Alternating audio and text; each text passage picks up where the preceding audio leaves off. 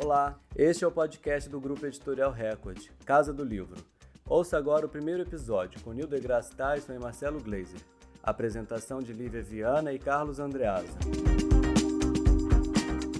Que isso! Casa do Livro, uma revista eletrônica exclusiva do Grupo Editorial Record, estreando hoje.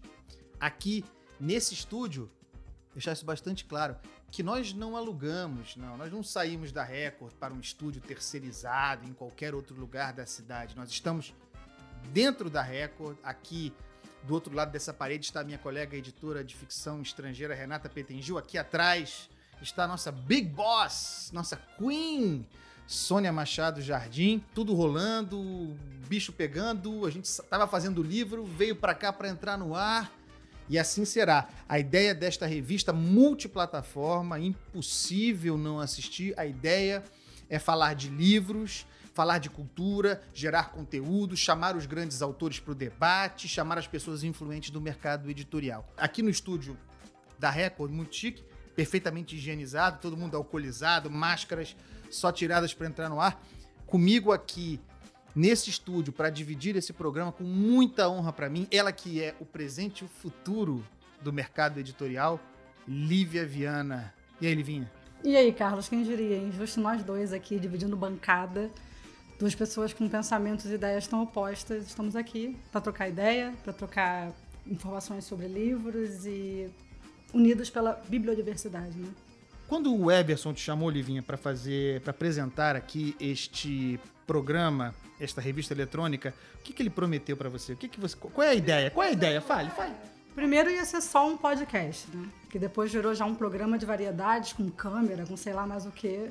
E a primeira coisa que eu pensei foi justo eu, gente. E que horas que eu vou fazer isso, né? A gente tem tanta coisa aqui para fazer, um dia a dia muito corrido. Mas aí que eu fui entendendo o projeto e a, o quão original também é o projeto, né? Que é, na verdade, a gente está ali no corredor trabalhando, cada um na sua sala. E no final, aqui no mesmo andar, tem um estúdio construído aqui junto do, dos editores, junto de todo mundo. Então, isso possibilita que a gente pare um pouquinho nosso trabalho e continue outra forma de trabalho, que é, além de editar o livro, também agora falar sobre ele, né, divulgar ele, enfim. Aquela palavra que você gosta, Lívia Viana, bibliodiversidade. O que, que, isso, que, que isso quer dizer? Porque esse, esse é o Quer dizer, Carlos, que não vai faltar assunto pra gente aqui, né? Nós estamos numa casa editorial com muito livro, muito selo, muito tema. E a gente tem o que são quase 8 mil ISBNs ativos. E com isso, o que não vai faltar para a gente é assunto, é conversa para fazer. Programa de estreia, Livinha. Quem você vai chamar uh, para dar o seu alô? Olha, eu nem esperava tanto nesse programa de estreia, a gente já começou lá no alto, né? A gente vai chamar o astrofísico Neil deGrasse Tyson, grande personalidade. E tem alguma coisa aí de vinheta que vocês querem que eu chame vinheta, né? Sobe a vinheta. Música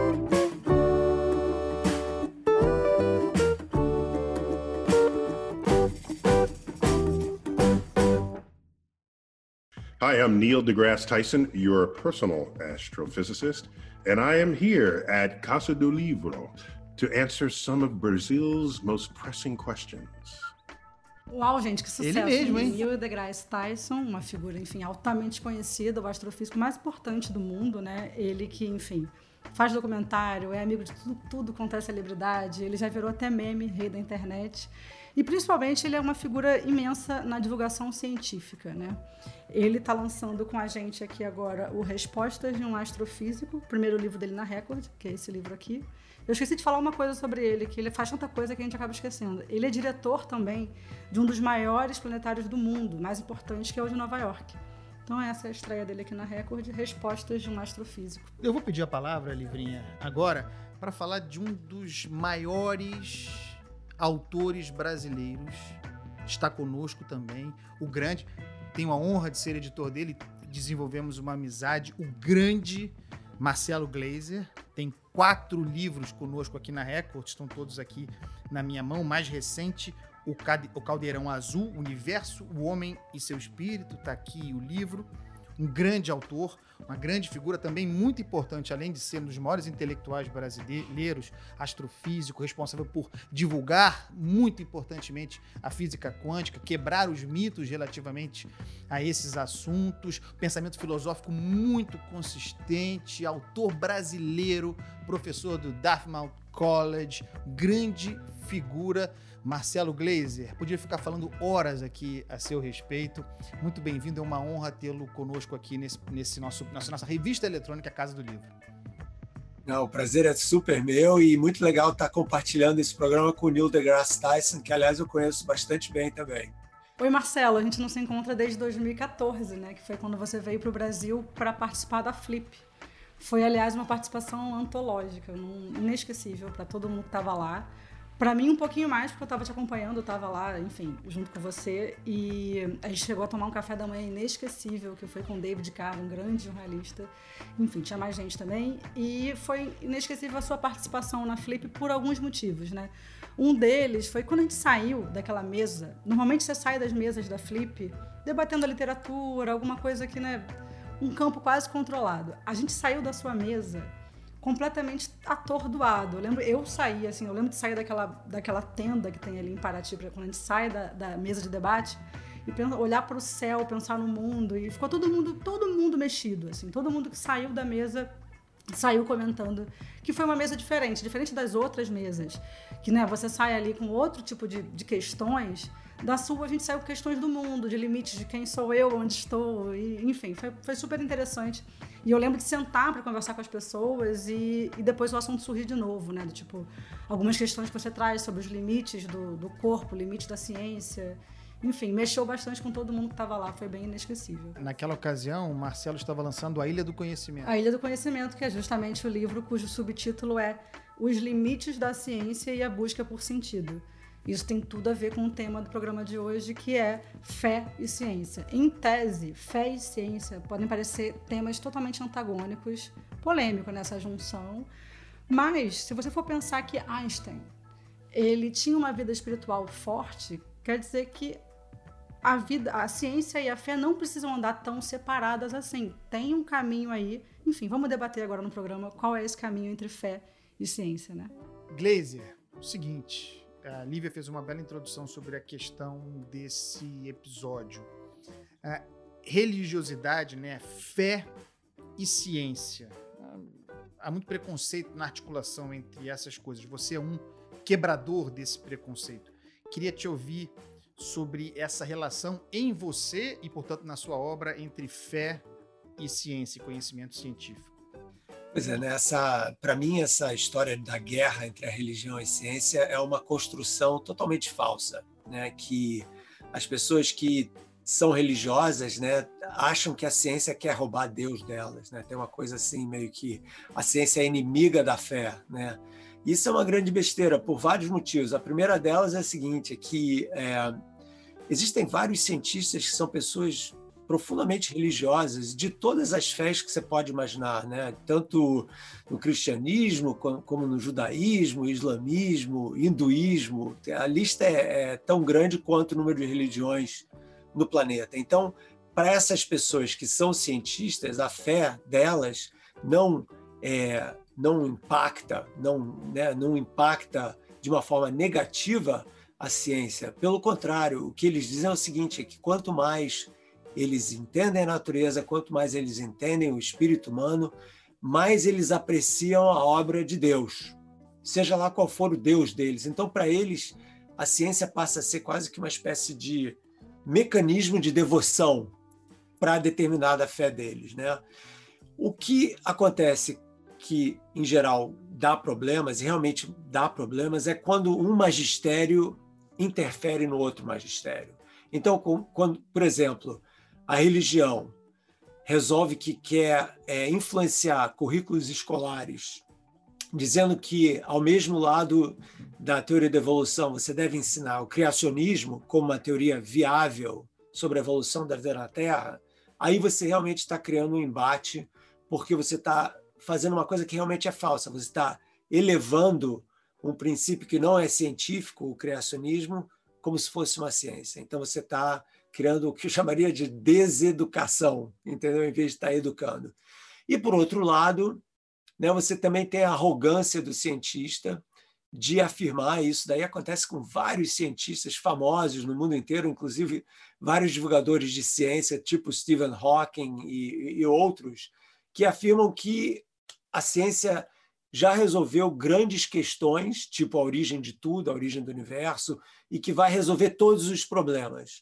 Isso, para mim, também é uma invasão de magistério, no sentido de que a ciência, ela certamente tem limitações fundamentais, porque ela é uma construção nossa, né? ela é uma obra da humanidade, do ser humano, e, portanto, tem os limites que nós temos de como nós olhamos para o mundo e como nós interpretamos o pedacinho pequenininho da realidade que a gente vê. Então, entre invasão de território e arrogância, ambos os lados têm que aprender muito, mas certamente não existe uma incompatibilidade fundamental, contanto que seja respeitada a dimensão de cada uma.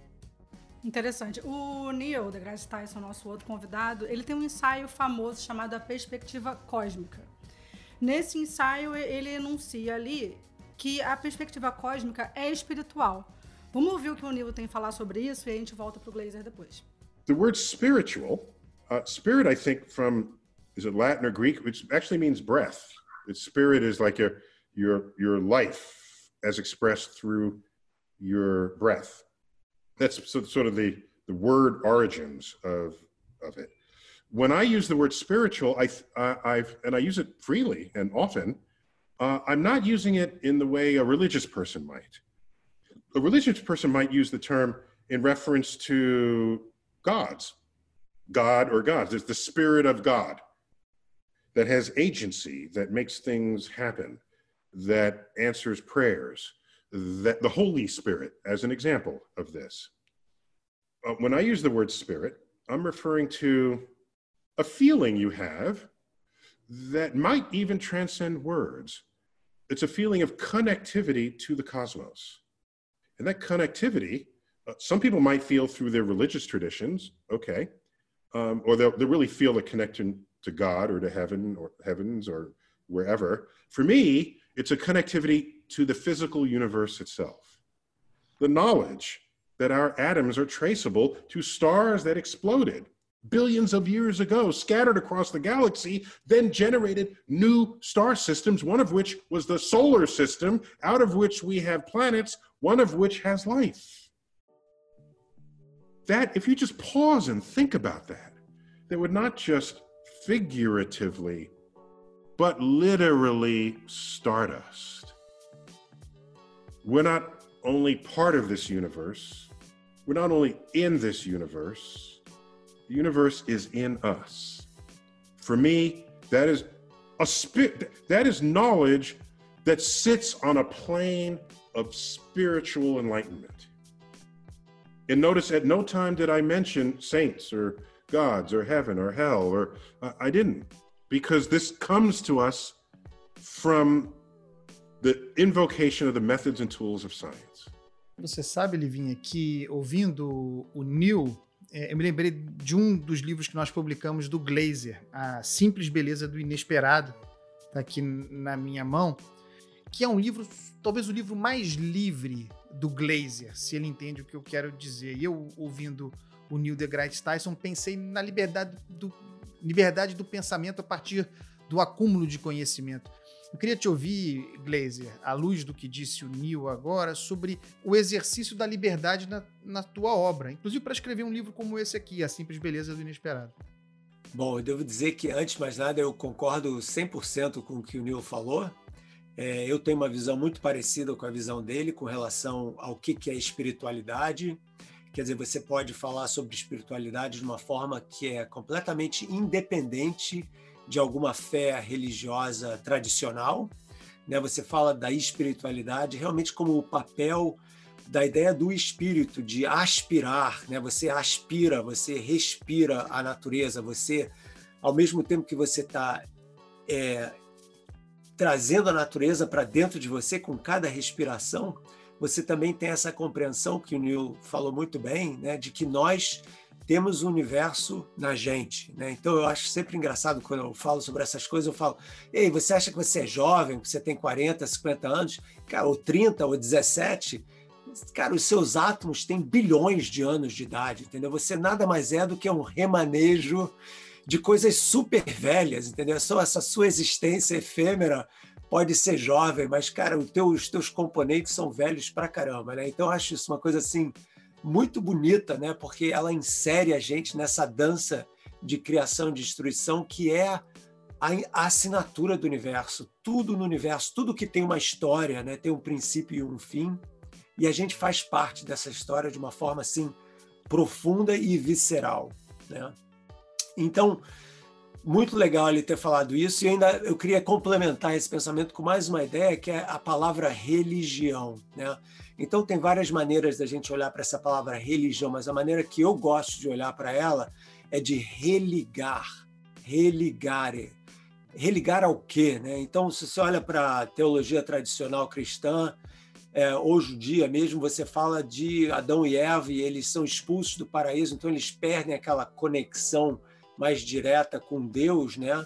Então a religião passa a ser uma, um esforço de você religar com essa divindade de uma forma mais concreta, né? Então eu trago essa essa compreensão da palavra religar em a gente, nós seres humanos, a gente tem que se religar com a natureza, a gente tem que se religar com o mundo natural de uma forma espiritual e para mim essa é a nossa única salvação, que aliás é um dos pontos que eu faço, que eu levanto no Simples Beleza e no Caldeirão Azul. E, aliás, em praticamente todos os meus livros, de uma forma ou de outra, eu falo sobre essa questão que para mim é essencial. Né?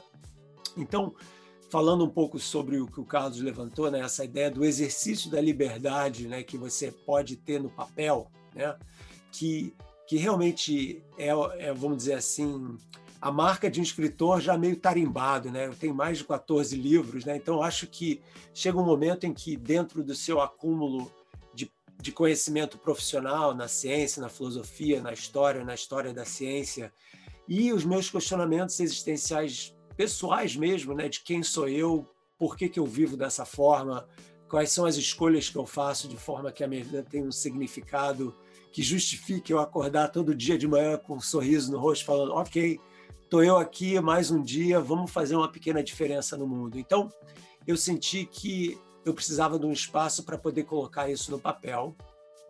E o Simples Beleza, de uma certa forma, é isso. Quer dizer, é um, é um, é um livro que conta um arco do meu aprendizado de como fazer essa, pis, essa pesca, que é uma aqui nos Estados Unidos eles chamam de fly fishing, que é uma pesca com uma isca artificial feita de penas de, de pássaros e tal, que é super zen, é uma atividade super zen que você tem que ir para o rio sozinho, se meter no meio do rio, e você tem que meio que entrar em sintonia com os peixes para pegar um peixe, entendeu? Não é aquela coisa de botar uma minhoca, uma sardinha no anzol e pegar o peixe, é uma coisa muito mais de imersão no mundo natural, né? E é complicado, tem toda uma parte técnica e tal. Então, eu faço um arco de como que eu aprendi a fazer esse tipo de pesca. Quer dizer, eu, o aprendiz, né, o, o aprendiz de monge no monastério, no monastério aí no mundo natural, ao mesmo tempo que eu ia viajando pelo mundo, falando sobre a minha ciência e a minha literatura, minha, as coisas que eu escrevo em vários lugares, né? E nesses lugares eu ia pescar também. Até que eu chego na Islândia, que é a última história que eu conto, e ali eu tenho uma grande re revelação, meio assim, meio de epifania, né? Uma coisa assim meio muito profunda que meio que mudou a minha maneira de ver o mundo. E eu traduzo essa visão, essa nova visão minha de mundo, no finalzinho do Simples Beleza, e eu começo a elaborar ela com mais detalhes no Caldeirão Azul. E eu prometo aos leitores aí que estão ligados que nos próximos três livros que eu estou escrevendo no momento, essa visão de mundo vai ser cristalizada de uma forma que eu acho vai ser bastante importante para todo mundo. É muito interessante esse seu modo de criar, Marcelo. Fica claro para quem está lendo você que tá, tem muita epifania ali. Você se deixa, isso faz parte da liberdade que o Carlos mencionou, que tem a ver com deixar acontecer e você se permitir estar tá numas epifanias como essa de, como você acabou de contar aqui pra gente, e o tempo todo a ciência é a serviço desse mistério que nos cerca, né? E é por isso que quando a gente termina um livro seu, a gente está sempre você vai digerindo aquilo tudo, né? Você vai, você realmente muda a sua forma de, de receber qualquer outra coisa. Para mim foi muito marcante a Ilha do Conhecimento, que foi um, um livro que que foi, foi, o primeiro livro que eu li seu, que foi em 2014 e enfim é, é altamente recomendável. E agora nós vamos no, aqui no nosso, no nosso programa Casa do Livro, temos o quadro Dica de Leitura. E quem vai falar com a gente nesse primeiro programa é Renata Petengil, nossa amiga editora. Ela tem uma dica pra gente, só não vale dar a dica do Neil deGrasse Tyson, tá, Renata? Que você já dá muita dica sobre ele. É, só fala dele.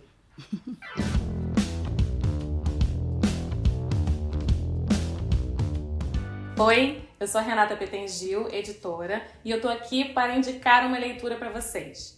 Essa é a nova obra do pensador francês Edgar Morin. É hora de mudarmos de via as lições do coronavírus que nós estamos lançando pelo selo Bertrand.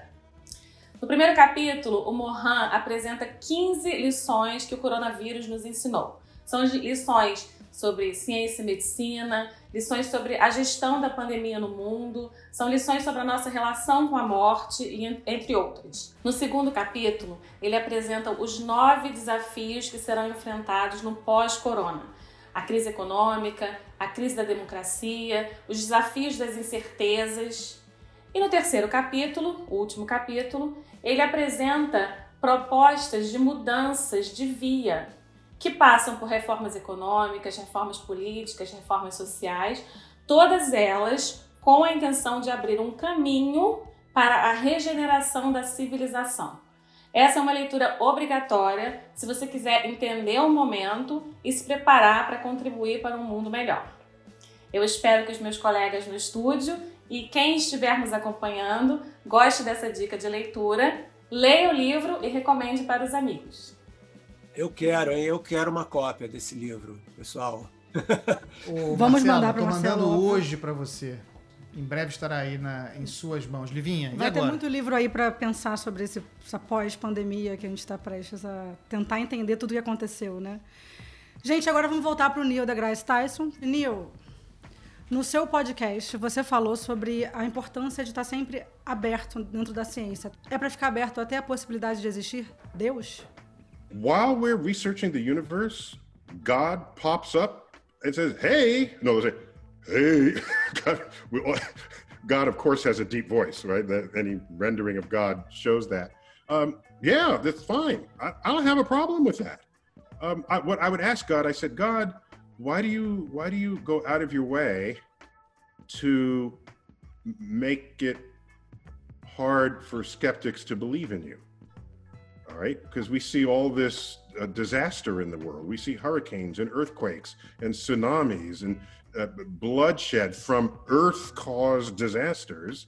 Aren't you in charge of this? Uh, you know, I'd want to try to understand what God was up to. I'd have a conversation with God.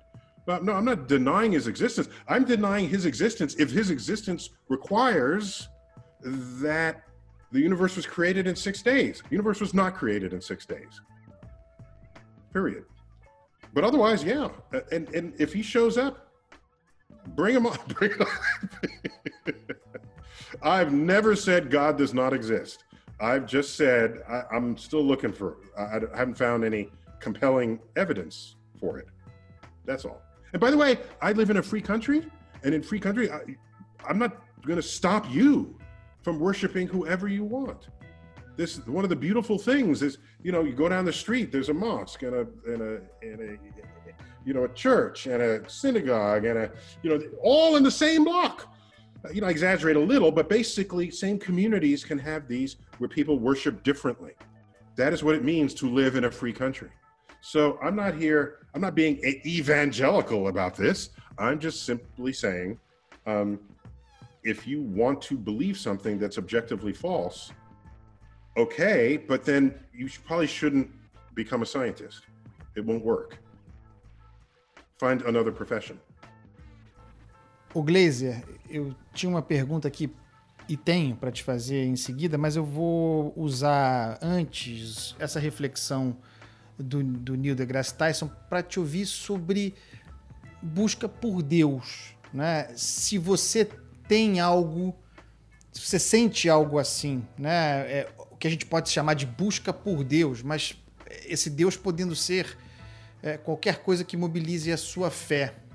Pois é, eu achei que o Neil estava indo muito bem, né? ele estava se posicionando muito bem como agnóstico, que aliás é a minha posição exatamente. Né? O agnóstico é aquela pessoa que não vê nenhuma evidência concreta para acreditar em alguma forma de divindade, mas, por outro lado, também não pode negar categoricamente que não existe Deus, porque a gente não tem nenhuma evidência contrária também. Né? Esse é que é o ponto, né? que Deus é complicado, né? É aquela coisa de, o fato de você não ver não significa que não existe, né? É aquela ideia de ausência de evidência não é a mesma coisa do que evidência de ausência, né? Então ele estava indo muito bem até o comentário final dele. O comentário final dele eu discordo. Porque no comentário final dele ele diz: se você acredita numa coisa que não existe, você não deveria ser cientista. Então ele meio que se contradisse um pouco ali, porque cientistas certamente acreditam em coisas que não existem o tempo todo, é, e inclusive Deus, né? Como, como eu comentei antes, né? Existem vários cientistas de primeira linha que são pessoas religiosas. Então, o ponto não é esse, entendeu? O ponto para mim é a questão de que ambas a religião, a ciência e a religião, elas respondem a anseios humanos que são de certa forma muito semelhantes. Elas usam roupas diferentes, elas usam metodologias diferentes, mas elas estão fazendo as perguntas são muito parecidas, né? Elas são tipo da onde que veio tudo, né? É, por que, que existe o mundo, né? Por que, que eu existo, né? Qual é o sentido da minha vida? Por que, que o tempo acaba para cada um de nós, né? Por que, que a gente morre? Então essas questões que são questões que hoje fazem parte do discurso científico, elas há milênios faziam parte já do discurso religioso, né? Todas as religiões do mundo estão se questionando isso. As respostas, obviamente, são muito diferentes, mas para mim o ponto de convergência é que elas são uma ilustração clara de que nós seres humanos pensamos de uma forma muito semelhante em termos das coisas que a gente gostaria de saber, mas não sabe, né? Então a ciência quando ela vai fazer esse flerte com o mistério, né? Aquela ideia do a gente está cercado, né, como a Lívia falou, né, a tal da ilha do conhecimento, né, cercada por um oceano do desconhecido, é muito importante a gente ter sempre, obviamente, a curiosidade de querer mergulhar nesse oceano do desconhecido para ampliar o nosso conhecimento, mas também ter a humildade de aceitar o fato de que a gente jamais vai ter todas as respostas que a gente jamais vai saber quais são todas as perguntas. Então, como que você vai responder tudo se você nem sabe o que, que você está perguntando? Né? Então, existe uma limitação fundamental né, do que, que é ser humano. Né? E a gente precisa respeitar o fato de que pessoas podem optar por viver com essa dúvida de forma diferente. Então, se você quer acreditar em algum Deus, seja lá qual Deus seja, né? O discurso lá do, do Neil ele está falando muito desses deus judaico-cristão, mas existem muitos tipos de deuses pelo mundo afora, né? Então essa é uma opção sua, contanto que você não misture essa sua opção de qual é a sua fé com a metodologia da ciência. Né? Então isso para mim é que é fundamental, que as coisas não devem ser confundidas dessa forma. Glazer, eu vou pegar aqui um trecho da, de uma resposta do Neil para te fazer uma provocação. Uh, ele diz que nós não somos só parte deste universo, nós não estamos só neste universo, o universo está em nós. Essa consciência de que o universo está em nós é de uma poesia profunda, tem um aspecto poético. Você escreve uma prosa para todo leitor, para o leitor acessível, você quer que as pessoas leiam, você é bem sucedido nisso. Mas essa dimensão poética, é, ela é consciente na sua obra? Você tem uma ideia de poesia, de lirismo, também como forma de seduzir o seu leitor? Para ser sincero, eu diria que não é nem uma, vamos dizer assim, um método de sedução do leitor. Essa é uma, é uma reflexão de quem eu sou, na verdade. É um reflexo, desculpe, de quem eu sou. Eu sou e sempre fui um cara super romântico, né? Desde garoto eu sempre tive uma relação com o mundo natural muito lírica e, e tanto lírica de uma forma, é, vamos dizer assim, leve e suave, como de uma forma mais pesada, mais dramática também, né? Então, da mesma forma que eu celebro a nossa conexão profunda com o universo, eu também sofro com o estupro da natureza, né? Então, eu acho que existe esse lado luz, esse lado sombra que meio que se superpõem no meu na maneira como eu me expresso. Então, o fato de você ser cientista e de você dedicar toda uma vida a tentar entender de uma forma racional como a natureza funciona, para mim não significa que você seja uma pessoa que é apenas racional, mas significa que você está colocando essa racionalidade em prol de uma coisa muito mais profunda, que é esse teu envolvimento emocional com o mundo natural. Né?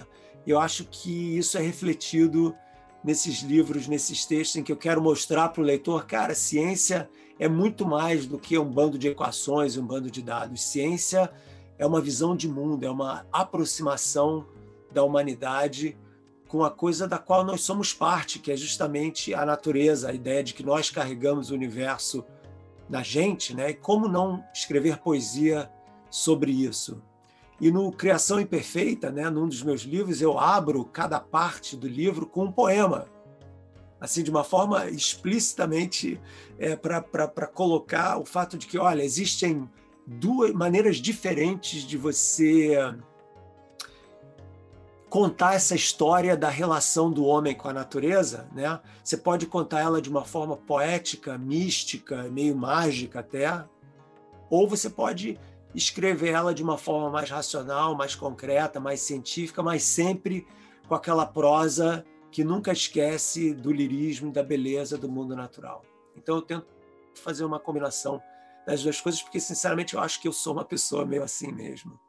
Ah, que legal. Dá pra, dá pra ver essa reflexão. Livinha, antes de você avançar aí, o Glazer fez referência ao Criação Imperfeita. Estou mostrando aqui o livro. É o primeiro livro do Marcelo Glazer conosco. Um livro de 2010. Uma beleza, um best-seller. O livro vende uma, vendeu uma barbaridade, vende ainda. E esse é um projeto, uma capa nova que nós fizemos recentemente é para esse livro tão importante, Livinha. Agora então a gente vai para a palavra do livreiro, que é mais um quadro que a gente tem no nosso Casa do Livro. E quem vai falar com a gente hoje é uma figura mítica do mercado livreiro carioca, que é a Ana da Argumento. Grande Argumento Ana. é um grande, uma grande livraria, né? Uma livraria. Resistência. Carlos né? gosta muito do, no bairro dele, do Resistência. Leblon. Resistência. Mandar um beijo para Laura. Para Laura, para Marcos, para toda aquela Ana. família Gasparian que nos deu, inclusive, a, a, Paz e Terra, que é um dos selos que a gente edita aqui. O Fernando Gasparian foi o fundador da Paz e Terra. Bem lembrado. Onde hoje é editado Paulo Freire, Foucault. E se deixar, eu falo muito da Paz e Terra aqui, porque eu edito a Paz e Terra hoje em dia. Mas vamos pular então para a palavra do livreiro. Ana, fala com a gente.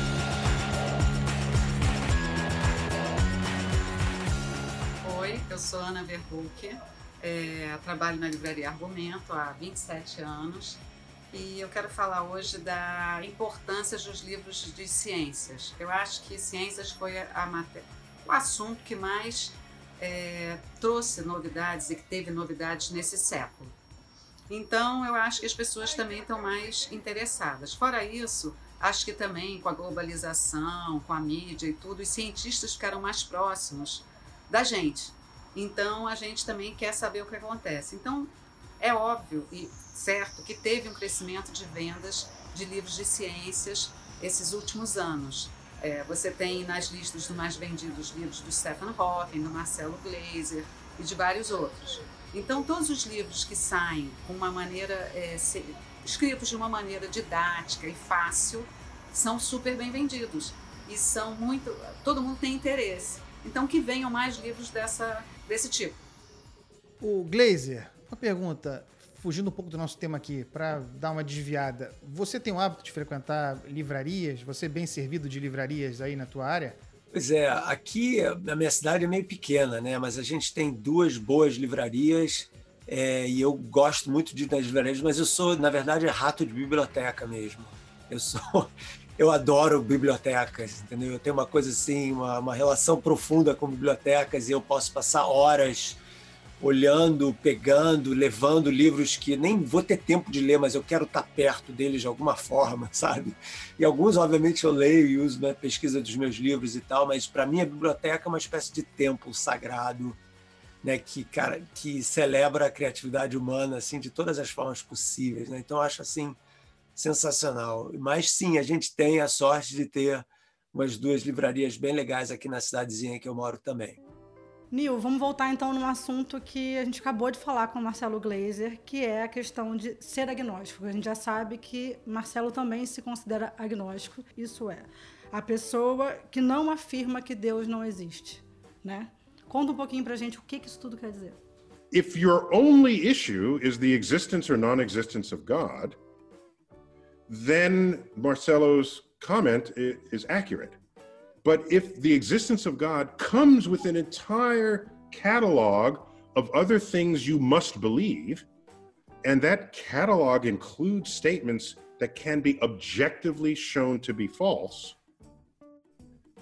if that matters to you, does does that disrupt whether you think God exists? It might. I don't know. So so there are statements made in religious traditions that you can test. It does exist in the realm of science. Are you going to say that you got ill because you sinned? I can do experiments to show that that assumption is false because we now know the causes of illness. They didn't know in the Bible.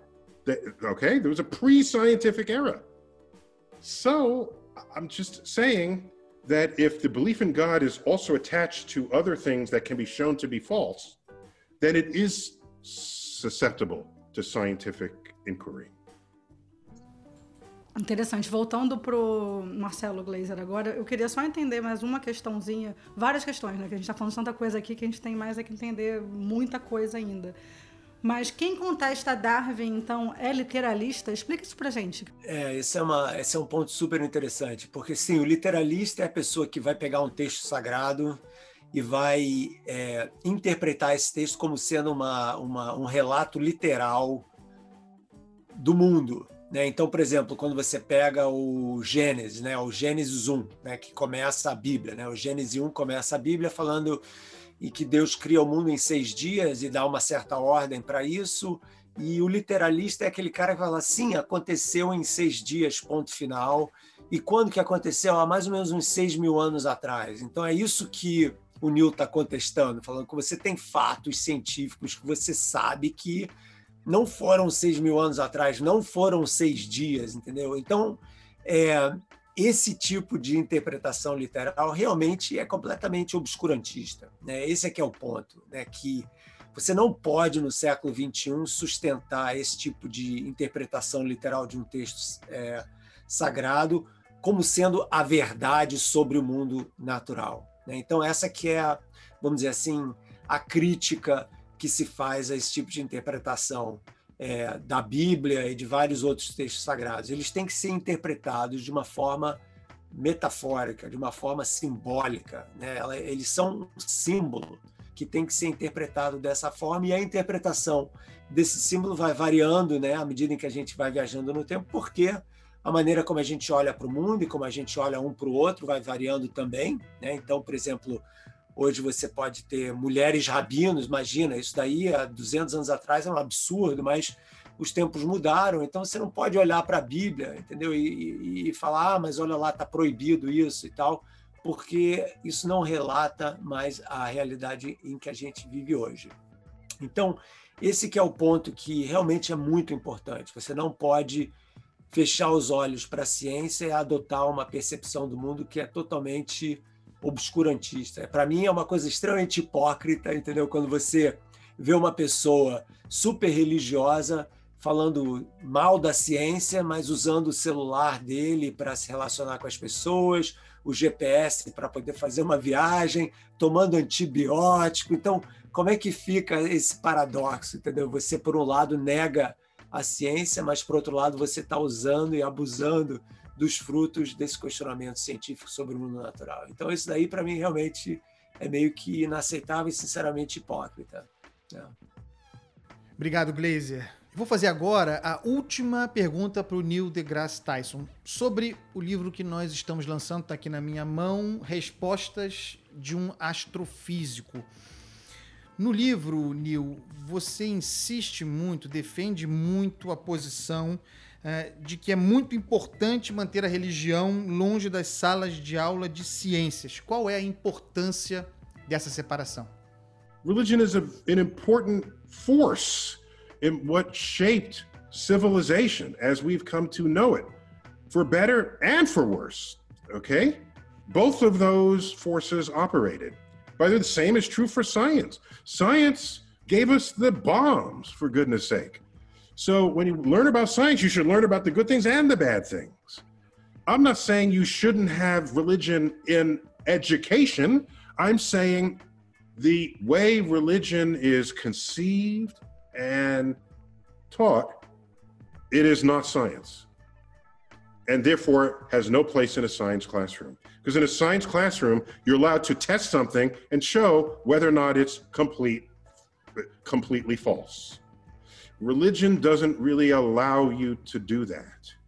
There's no place in Christianity where it says, do this experiment and you might just find out that Jesus never existed, is false, and his teachings are all. No, that there's no pathway that gets you there in religion. So therefore, that is not science. So I've wrote that and I meant it in the simplest and purest form. It has no place in the science classroom. Glazer, queria te ouvir a respeito disso, da presença da religião. Você é um professor, né? Da presença da religião em sala de aula. Talvez seja inevitável em certo sentido, mas como lidar com isso? Eu acho que a colocação do Neil é perfeita, que não é que você não queira ou não deva ensinar religião, é que você não deve ensinar religião numa aula de ciências, vamos dizer assim. Se você está ensinando leis do movimento, ou como brilha uma estrela, ou reações químicas, ou a história da vida na Terra, isso não tem nada a ver com religião.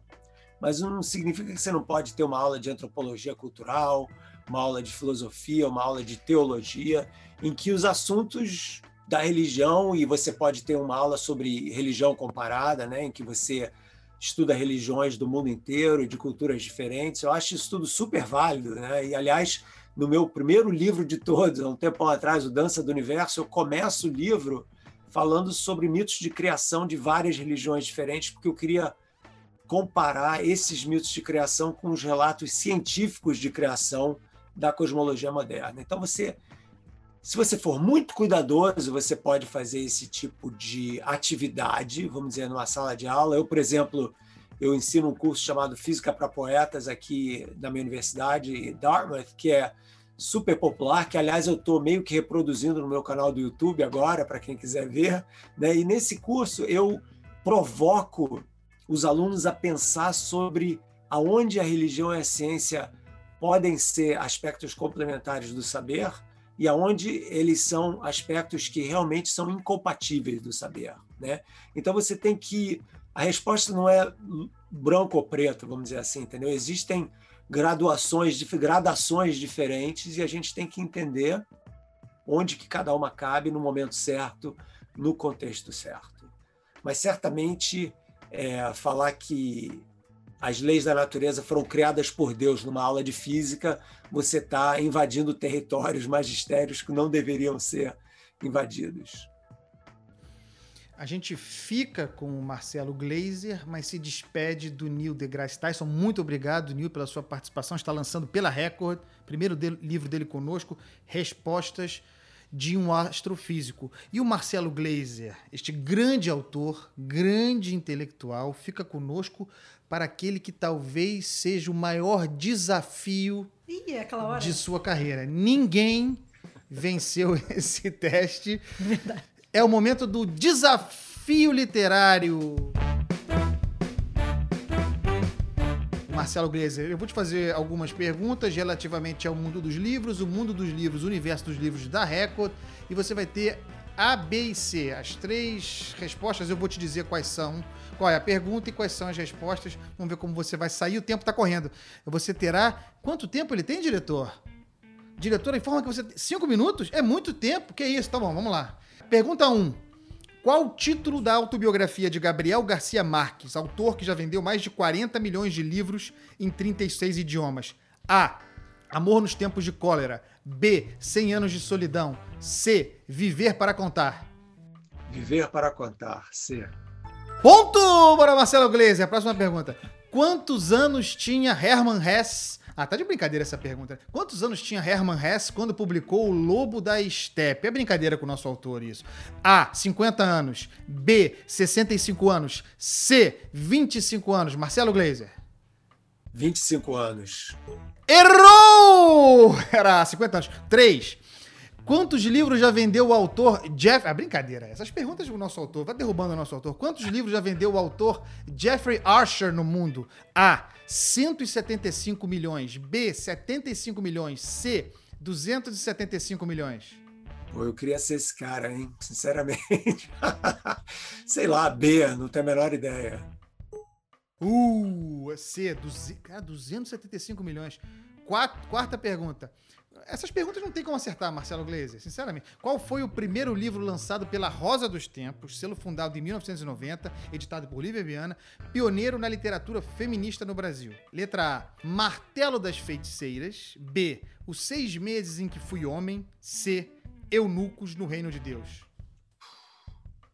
Martelo das Feiticeiras. Errou! Todas. era, era a letra B. Não, você acertou o que dava pra acertar. Cinco. Pergunta 5. Vidas Secas. Obra-prima de Graciliano Ramos. Já vendeu 1,8 milhão de cópias. Quantas edições este clássico já alcançou, Marcelo Gleiser? A. 142 edições. B. 152 edições. C. 132 edições. Eu que sou editor não sei dessa essa resposta. 132 edições, não tenho a menor ideia. Uh, por 10. 142. Era a letra A. 6. Livro que está há 52 semanas na lista do The New York Times. A. A Paciente Silenciosa. B. A Garota no Trem. C. Boneco de Neve. A Garota no Trem. I don't know. Já foi. A Paciente Silenciosa. Rapaz. 7. Antes de ser publicado pela editora Record, Graciliano Ramos já foi publicado por outra editora atualmente também parte do grupo editorial Record. Que editora foi essa? A. Civilização Brasileira. B. Paz e Terra. C. José Olímpio. Todas editadas pela Lívia. José Olimpo. Aê. Certa resposta! 8. 8. Esse quiz é da Lívia, só tem pergunta dos autores da. Paulo Freire foi o brasileiro mais homenageado da história, com pelo menos 35 títulos honoris causa. Aliás, Marcelo Gleiser ganhou o Templeton Prize, o, o espécie de Nobel do- do- da religiosidade. Com pelo menos 35 títulos de doutor honoris causa para Paulo Freire no mundo. Qual o livro desse autor mais vendido? A. Pedagogia do Oprimido. B. Pedagogia da Autonomia. C. Pedagogia da Tolerância. Gleiser. Pedagogia do Oprimido? Uh, pedagogia da autonomia. Eu também diria pe- pedagogia do oprimido. Nona questão. Tá tomando uma surra o Glazer, mas eu também tomaria. Eu- teria feito as mesmas respostas e estava na mesma situação. Nove. Um dos romances mais importantes do século XX, que já vendeu mais de 30 milhões de exemplares só nos Estados Unidos e foi ganhador do prêmio Pulitzer. A. O Sol é para Todos. B. 100 Anos de Solidão. C. O Lobo da Steppe. O Sol é para todos. Ponto para Marcelo Glazer. Última pergunta, imagino, né? Tem 40 segundos. Onde ficava localizado o anexo secreto, famoso esconderijo de Anne Frank? A. Em fundo falso embaixo do tapete. B. Atrás de uma estante de livros. C. Atrás da geladeira. Atrás da estante de livros? Certa resposta. Não foi mal, hein? Não foi mal. Se recuperou. Se recuperou no final. O que importa é a impressão que fica, não é mesmo, Lívia Viana? O que, que a gente tem agora? Que eu estou completamente perdido. Agora, para encerrar, nós temos a, o Pergunta Aí, que vai ser um quadro onde a gente vai sempre receber alguém para trazer uma pergunta aqui para a mesa, né? Quem é o nosso convidado hoje, Glazer, é o diretor do Planetário do Rio de Janeiro, o Alexandre Sherman. Diz aí, Alexandre.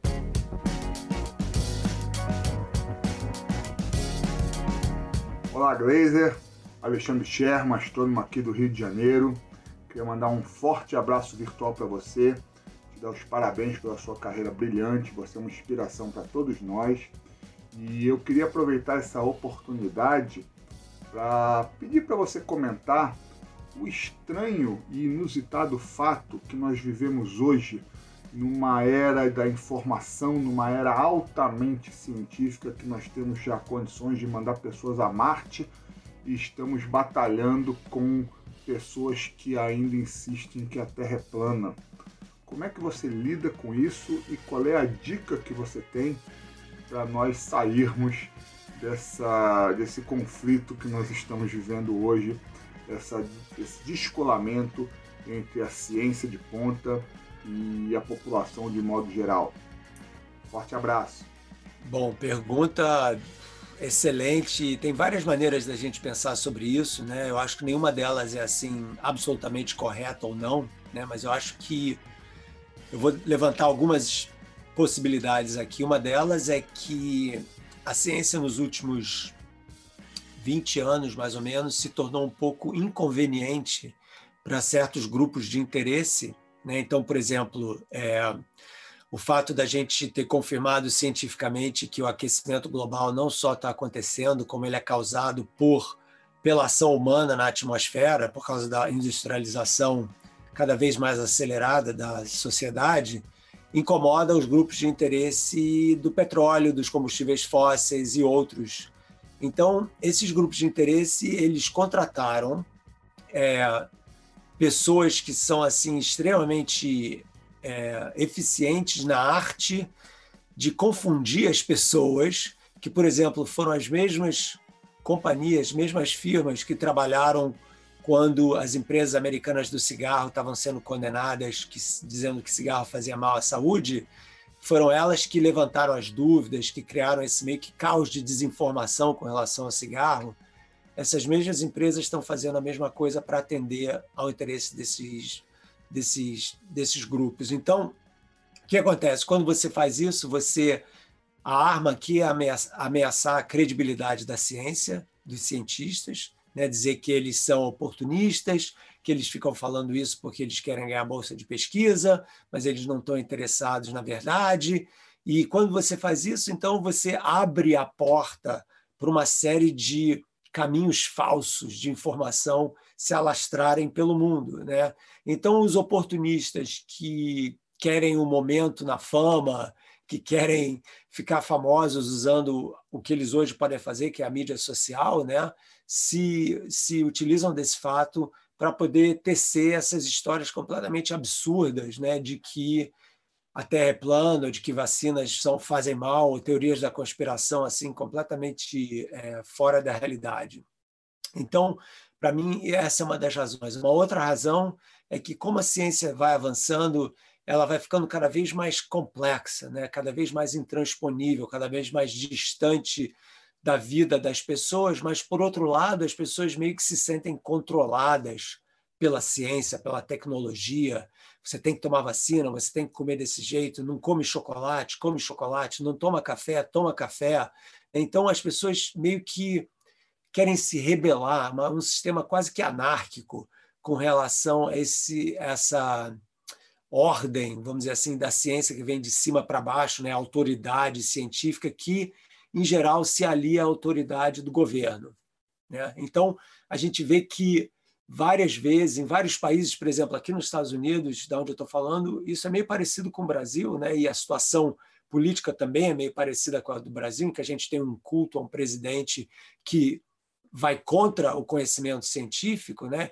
E isso atende justamente a essa necessidade de rebeldia, de anarquismo que essas pessoas têm é, quando elas se entregam a esse tipo de culto. Então, eu espero que isso seja uma onda que vá passar, entendeu? E o que, que a gente pode fazer, como o Alexandre estava perguntando, a única coisa que a gente pode fazer como educador é educar, é você abrir o máximo de canais possíveis para você poder falar com as pessoas sobre ciência de uma forma direta, que é o, por exemplo, que eu estou fazendo com o meu canal do YouTube, que o Neil deGrasse Tyson faz com os twitters deles, com as séries de documentários dele, de forma que, ah, pelo menos em alguns lugares nessa mídia social, no mundo da internet, as pessoas tenham acesso à informação que tem credibilidade, que seja de qualidade e que seja acessível àquele que não é formado no assunto. Né? Então, a única maneira que a gente tem para combater o obscurantismo é você armar as pessoas com o pensamento crítico necessário para poder distinguir o que é crível do que não é. Né? Então, acho que essa é a única maneira e a educação é o caminho. Marcelo Gleiser. Podia ficar aqui mais duas horas, né, Livinha? Sim, sem dúvida. Conversando. Uma honra tê-lo aqui conosco no programa de estreia, no episódio de estreia desse multiplataforma a Casa do Livro. Muito obrigado mesmo. Aliás, Marcelo, deixa aí pra gente o seu canal do YouTube. Você falou sobre ele duas vezes, mas não deixou o endereço. Qual é? No canal do YouTube é só você ir no youtube.com barra C barra C Marcelo Glazer. Quer dizer, então, se você procurar Marcelo Glazer no canal do YouTube, todo mundo vai achar. É mole. Obrigado, Glazer. Muito obrigado mesmo pela sua presença. Nada, um prazer. Um abraço a vocês todos e parabéns pela iniciativa aí, que é super importante. Obrigada por ter topado com a gente, ser o primeiro, quase que a cobaia do nosso programa. Obrigada. Mas deu certo no final, Você sobrevivemos. também né? está com uma luxuosa presença aqui. né? Luxuosíssima. Livinha, foi bom pra você? Perfeito. Muito obrigado pela Vamos parceria. voltar. Tchau, pessoal. Casa do Livro, programa mensal. Fique atento aí, um produto exclusivo do Grupo Editorial Record. Tchau.